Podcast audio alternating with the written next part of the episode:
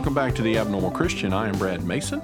I am here again with my lovely wife, Natasha Mason. Hello. There she is, and we are back, and we are glad to be with you on the study of the Acts of the Apostles. Hopefully so far you have continued following along with the story of the Apostles and what happened in the book of Acts.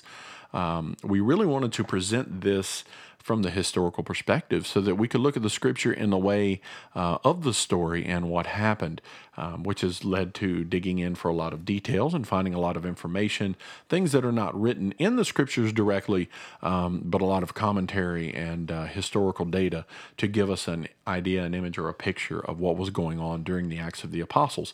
We know from the beginning that Christ ascended into heaven, and the apostles went out to preach the gospel. The gospel went to the Jews first, and then it went to the Gentiles. Every city that Paul or Peter would enter into to preach the gospel, they would always go to the synagogue first, and they would present the gospel to the Jews, because it was very important that the people of God would hear that Mashiach, had come to save them from their sins. And so they would go there and they would preach the gospel, and then they would preach on to the Jews.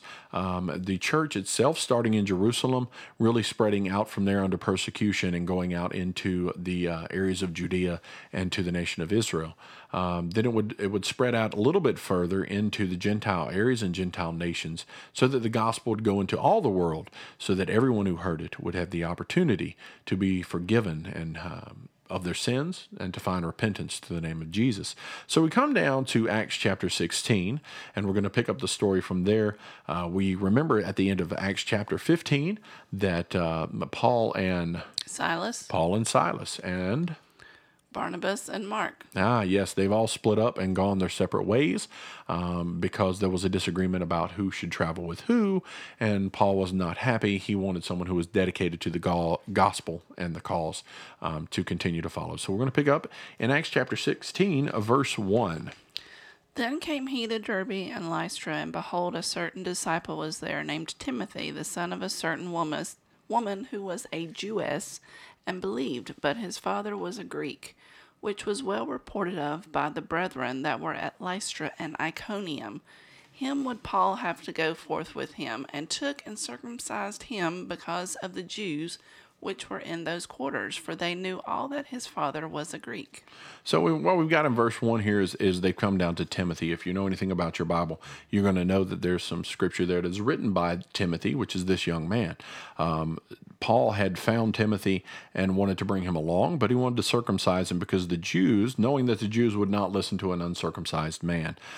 Timothy was really a young man. This was several years after this. He's appointed over the church of Crete, wherein, interestingly enough, in 1 Timothy chapter 4, verse 12, and I'm going to read that real quick, just to kind of give you an idea of how young Timothy was here. He writes of this in Timothy 4:12, and he says, "Let no man despise thy youth, but be thou an example of believers in word, in conversation, in charity, in spirit, in faith, and in purity."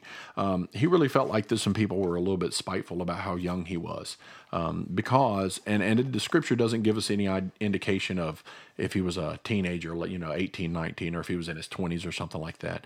But I think from some of the writings that I read, he was probably in his early 20s here, and a lot of congregational leaders were generally older men.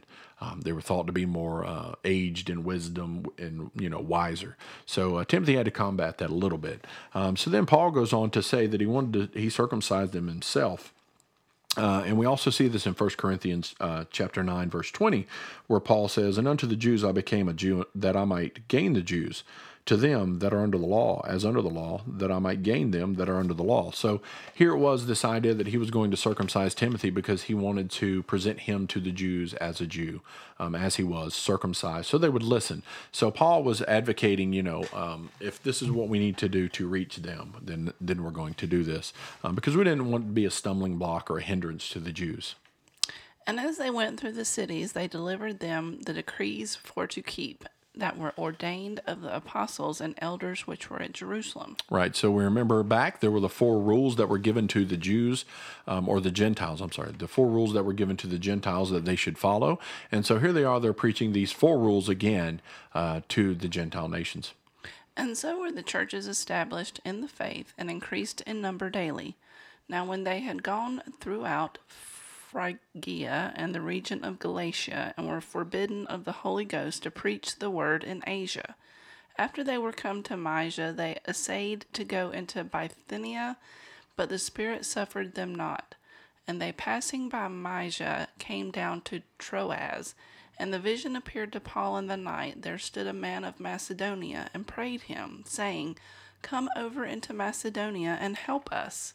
And after he had seen the vision, immediately we endeavored to go into Macedonia, assuredly gathering that the Lord had called us to preach the gospel unto them.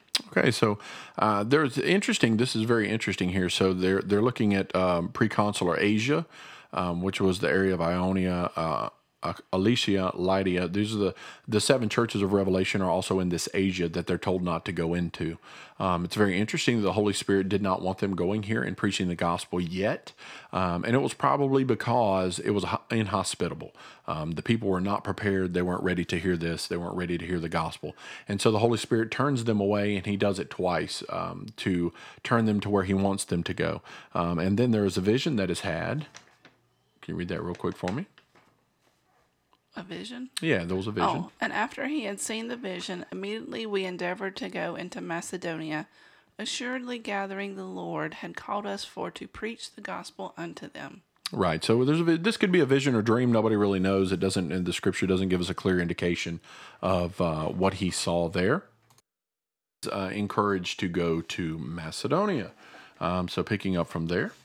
Therefore, loosing from Troas, we came with a straight course to Samothracia, and the next day to Neapolis, and from thence to Philippi, which is the chief city of that part of Macedonia and a colony. And we were in that city abiding certain days. And on the Sabbath we went out of the city by a riverside, where prayer was wont to be made, and we sat down and spake unto the women which resorted thither. So basically what happens is they go into this city, and on the Sabbath day they go out by the river. There's a place of prayer there. So the synagogue that is located in the city is by this river. And when they come down to the river, they realize that there's these women that are sitting there. And continue on. And a certain woman named Lydia, a seller of purple of the city of Thyatira, which worshipped God, heard us, whose heart the Lord opened, that she attended unto the things which were spoken of Paul. And when she was baptized in her household, she besought us, saying, If ye have judged me to be faithful to the Lord, come into my house and abide there. And she constrained us. All right, so real quick, going back a little bit there.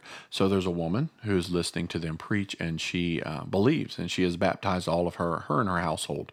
A lot of people believe this is one of the instances where infant baptism comes in because her whole household was baptized. And it only indicates here in the scripture that she was the only one who believed. It doesn't say everyone believed. There are things that we know that are not written down, and I really honestly, the scripture says repent and be baptized. So there's this repentance that needs to come first before anyone is baptized.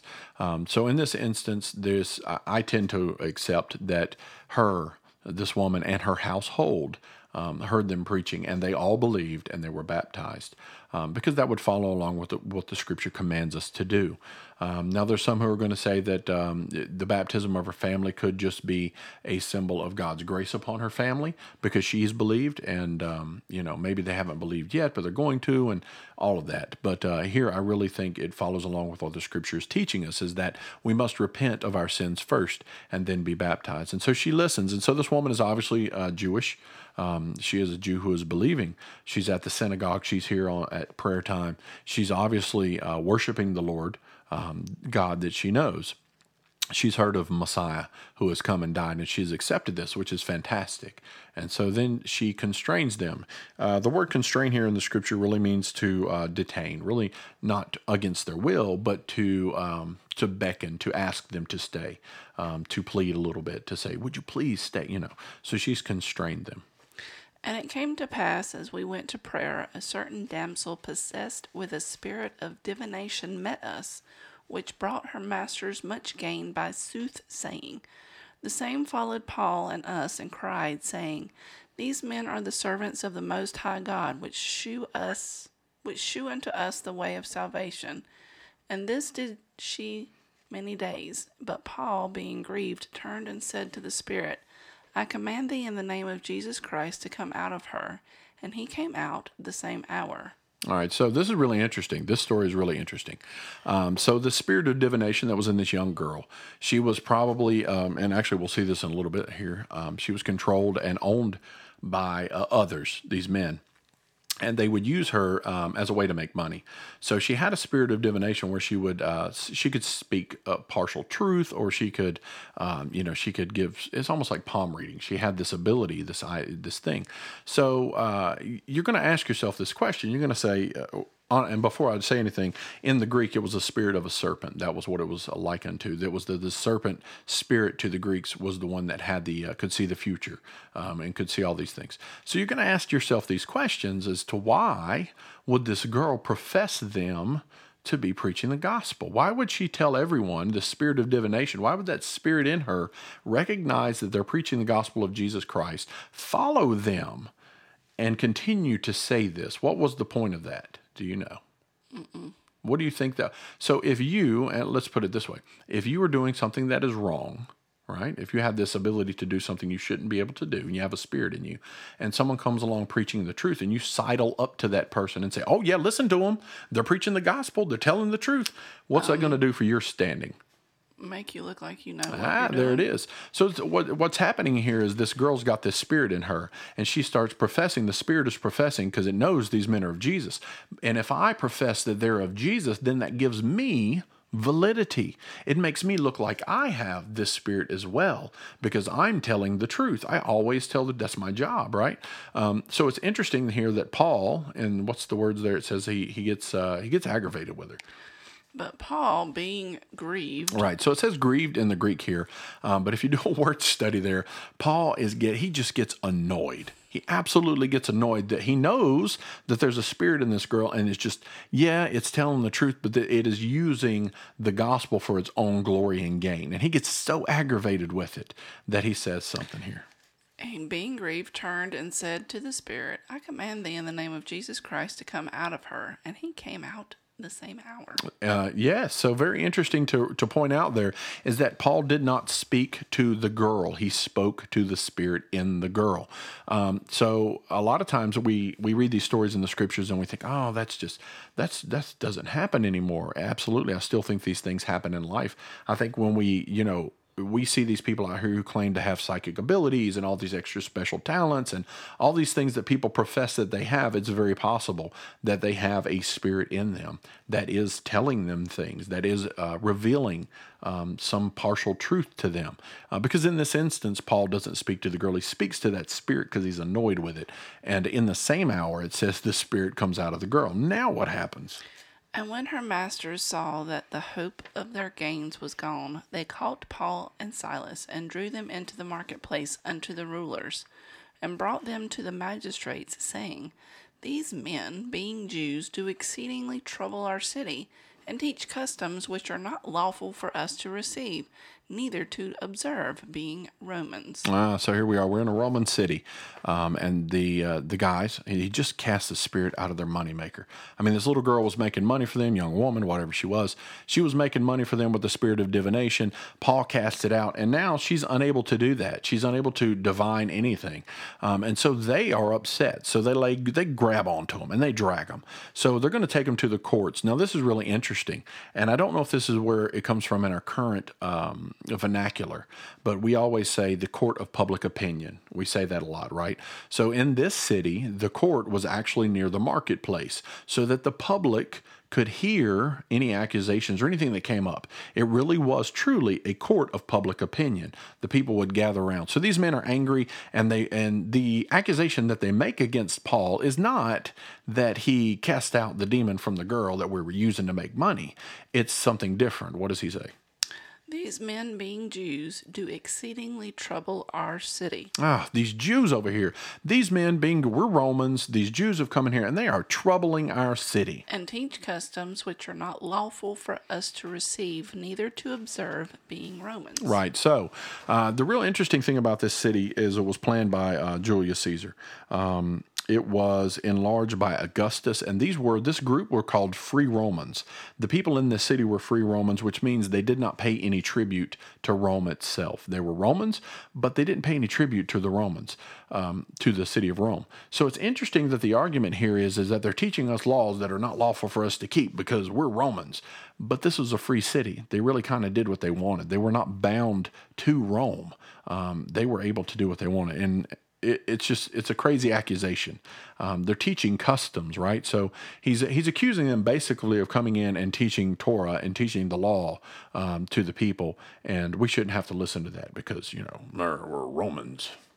And the multitude rose up together against them, and the magistrates rent off their clothes and commanded to beat them. And when they had laid many stripes upon them, they cast them into prison, charging the jailer to keep them safely. So the magistrate, I'll cut you off real quick. Magistrate here are the commanders of the army. So the city has an army, and the magistrates are the commanders of this army. And they're just really incensed against them. So they raise up, they tear off their garments, and they go after them. Who having received such a charge, thrust them into the inner prison and made their feet fast in the stocks. And at midnight, Paul and Silas prayed and sang praises unto God, and the prisoners heard them. And suddenly there was a great earthquake, so that the foundations of the prison were shaken. And immediately all the doors were opened, and everyone's bands were loosed. And the keeper of the prison, awaking out of his sleep and seeing the prison doors opened, he drew out his sword and would have killed himself, supposing that the prisoners had been fled. But Paul cried with a loud voice, saying, "Do thyself no harm, for we are all here." Then he called for a light and sprang in and came trembling and fell down before Paul and Silas and brought them out and said, "Sirs, what must I do to be saved?" And they said, "Believe on the Lord Jesus Christ, and thou shalt be saved and thy house." All right, so let's stop right there for a second. You read on through that. That was good. Sorry. No, that was good. You got to a good spot in that. So we got them. They're thrown in prison here, right? And they are beaten for the gospel. And this is something that I think it can go without saying, but it needs to be said, that oftentimes following Jesus costs you something. There are consequences that come along with believing. In 1 Corinthians chapter 11, verse 25, 2 Corinthians chapter 11, verse 25, Paul speaks to this, and he says, 3 times I was beaten. I was stoned for the gospel. I was shipwrecked on an island for the gospel. So, when we, in our lives, when the things around us get a little bit uncomfortable and we want to make it, oh, they're persecuting me because I'm a Christian. No, these guys knew what it was to be persecuted. They knew what it was to be beaten with a reed, a stick. They knew what it was to be stoned. They knew what it was to be a castaway on an island. And all of this was because of the gospel of Jesus Christ. It's a wonderful thing, but it carried a weight to it. And it still does today in the world. There are people still suffering because they believe in this man named Jesus. You imagine that someone would beat you up simply for the fact that you believe in someone named Jesus, someone who could save the world. People really don't like that idea. The Romans are very defensive about their national worship. They had multiple gods and different entities for all kinds of different things. And they're very defensive about people coming in and preaching against that because these are old traditions. And this is I'm not going to point anything out, but this is very much the root of traditions in the world today. A lot of our traditions come from the Roman Catholic Church. They come from the city of Rome. They're very steeped in their traditions. They don't like to give up a tradition. Doesn't matter. It's in the face of truth. A truth can come out and a truth can stand up and say, this is the truth. And they're going to say, but this is our tradition. And so that's what Paul had to face here, was this tradition that was thrown up. Now they're cast into prison. And interesting, if we were cast into prison today, I think many of us would. If there was an earthquake and the chains fell off and the gate opened up, we'd be gone. We'd be gone. I don't think any of us would stick around for that because we would want to get out of that and we'd want to leave quickly. But even in this situation of being beaten, they found joy in that and they praised God for that. And beyond that, there was a man there. There was a man at the gate who was watching over them as they were in jail. And the reason they did not flee was because of that man. They didn't. I don't know if Paul knew this. I don't know if they even knew they should wait, but they stayed. And that man went to kill himself because he realized that the gate was open. They've gone. What am I going to do? I think in one of the other chapters we had read, remember when Peter, I believe when Peter got out of jail, those guys that were guarding the jail were put to death.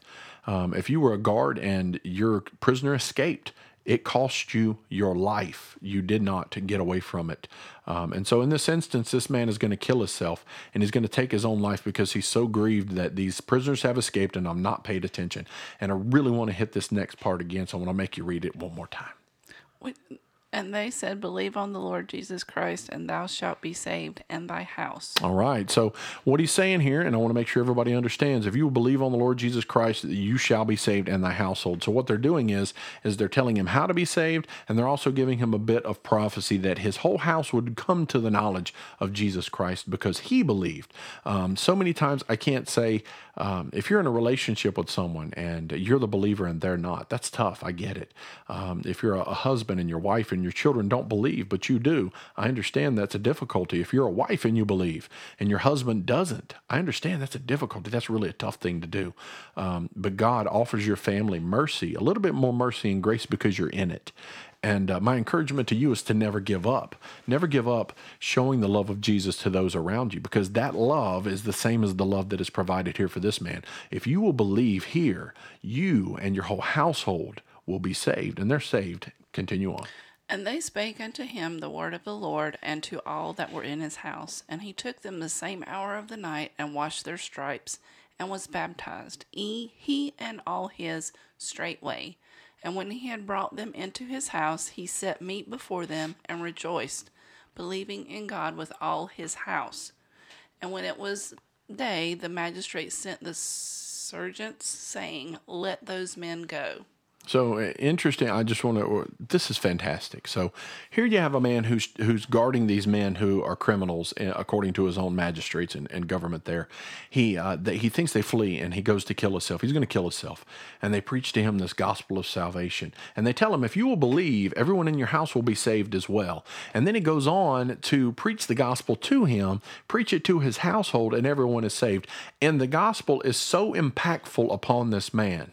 What does he do? He takes them down to the river and he washes the very wounds on their back where they've been beaten and they're bloodied. He washes them. And after he's done washing them, he asks them and he's baptized, probably with his whole family. They're all baptized. That is the power of the living God, that he could take someone who's, this man, there's no indication in the scripture this man ever heard anything about God, the God of the Israel, the God of the Jews. He doesn't know indication there at all that he knew anything about that. But after hearing the gospel preached to him, the Holy Spirit of God weighed upon him so heavily that he saw himself now. He's, instead of being the guard, he's the servant. Let me help you. You've saved me. Let me tend to your wounds and his household. So that is a fantastic example of the power of God to change someone.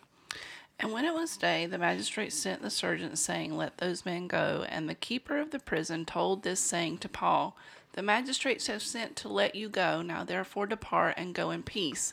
But Paul said unto them, They have beaten us openly, uncondemned, being Romans, and have cast us into prison. And now do they thrust us out privily? Nay, verily, but let them come themselves and fetch us out. This is... I'm telling you, I've never met Paul. I can't wait to meet Paul because this guy was amazing. So you've been beaten, right? You've been thrown into prison. The magistrates had you thrown in there. Apparently somewhere along the way, they decided to let you go. As long as, go ahead and do it. We're going to kick you out of the city. We want nothing to do with you.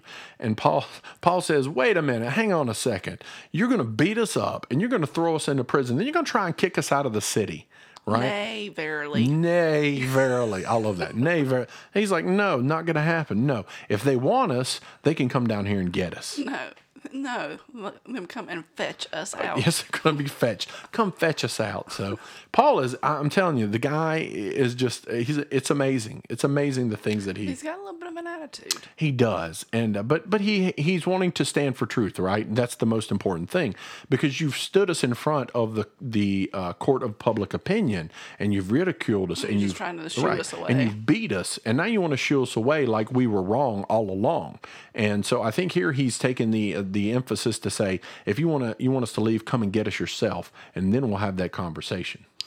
And the sergeants told these words unto the magistrates, and they feared when they heard that they were Romans. And they came and besought them, and brought them out, and desired them to depart out of the city. And they went out of the prison, and entered into the house of Lydia. And when they had seen the brethren, they comforted them and departed. So here we got the story again. We went back in a few chapters. If you've listened so far, we know Paul often claimed to be Roman because of where he was born.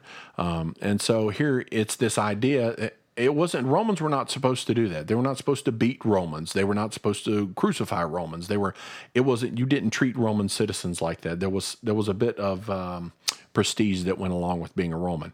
And so Paul put the fear in them by saying, oh, you've beaten Romans, so you come down here and you talk to us. And then I'm sure when they came down, Paul really laid it out for them that you've really done, if this gets back to Rome. You know. So, and then he's out, they go down to Lydia and they're good. So that's the end of chapter 16. We really hope you continue to follow along with us. Pray for us. I would ask to anyone listening to this podcast that you will continue to pray for us, that the Lord really provide us with the time for study, the time to do the podcast, and the real passion to continue on. I think we haven't done this in maybe a week or two, and we're sitting here and we're just having a good time, and we're enjoying the Word of God and being in the Spirit of the Lord, and knowing that all truth originates through Jesus, and that the gospel was of the utmost importance. So next week we'll be going over Acts chapter 17. Please continue to follow along. Share this podcast and these episodes with your friends and family. If you are under quarantine, go back to episode 1 and just start listening all the way through. And hopefully you'll get caught up and you'll have a good time. So we'll catch you next week. Bye.